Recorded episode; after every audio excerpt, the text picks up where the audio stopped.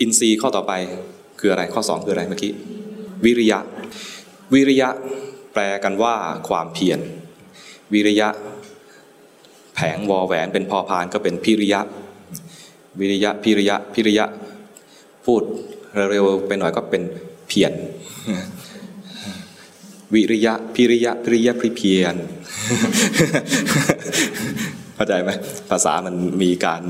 แปลงกันได้ เพียรเนี่ยนะ ก็คือขยันไม่ขี้เกียจหน้าที่ของวิริยะก็คือกำจัดความขี้เกียจเป็นความเป็นใหญ่ของวิริยะหรือวิริยะเนี่ยก็คือกำจัดความขี้เกียจกำจัดความขี้เกียจก็คือว่าเวลาเรา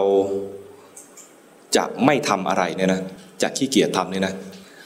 ส่วนหนึ่งก็คือไม่กล้าลงมือทำวิริยะเนี่ยนะรากศัพท์ของวิริยะเนี่ยก็คือวีระ เคยได้ยินคำว่าวีระไหมวีระแปลว่ากล้า มันต้องกล้าที่จะทำกล้าที่จะลุกขึ้นมาเดินจงกรมกล้าที่จะลุกขึ้นมานั่งตั้งสติ กล้าที่จะตั้งสติกล้าที่จะทำนี่นะถ้าไม่กล้าไม่อยากทำขี้เกียจอันเนี้ยหมดวิริยะไม่มีวีระอยู่ในใจ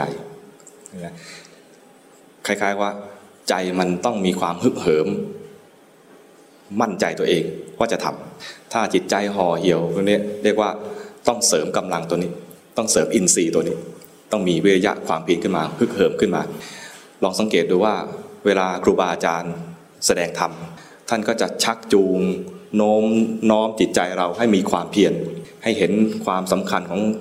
ปลายทางจุดหมายปลายทางที่จะไป แล้วก็ปลุกด้วยปลุกให้ให้ให้มีแรงให้กล้าที่จะเดิน ให้กล้าที่จะไป ปลุกแล้วปลุกอีกปลุกแล้วปลุกอีก เราก็ตื่นขึ้นมาทีแล้วก็หลับต่อ ตอนได้ยินเสียงก็เออฮึกเหิมฮึกเหิมนะออกจากศาลาแล้วก็เหี่ยวต่อดังนั้นต้องปลุกตัวเองด้วย ตัวนี้นะอย่ารอเฉพาะว่าฟังเสียงครูบาอาจารย์แล้วก็มีความฮึกเหิม ต้องปลุกตัวเองอยู่บ่อยๆทำอินทรีย์คือวิริยะให้มีขึ้นในใจของเราให้ได้ เพราะว่าตัวนี้เป็นตัววัดว่าเราพร้อมไหมที่จะไปสู่จุดหมายนะ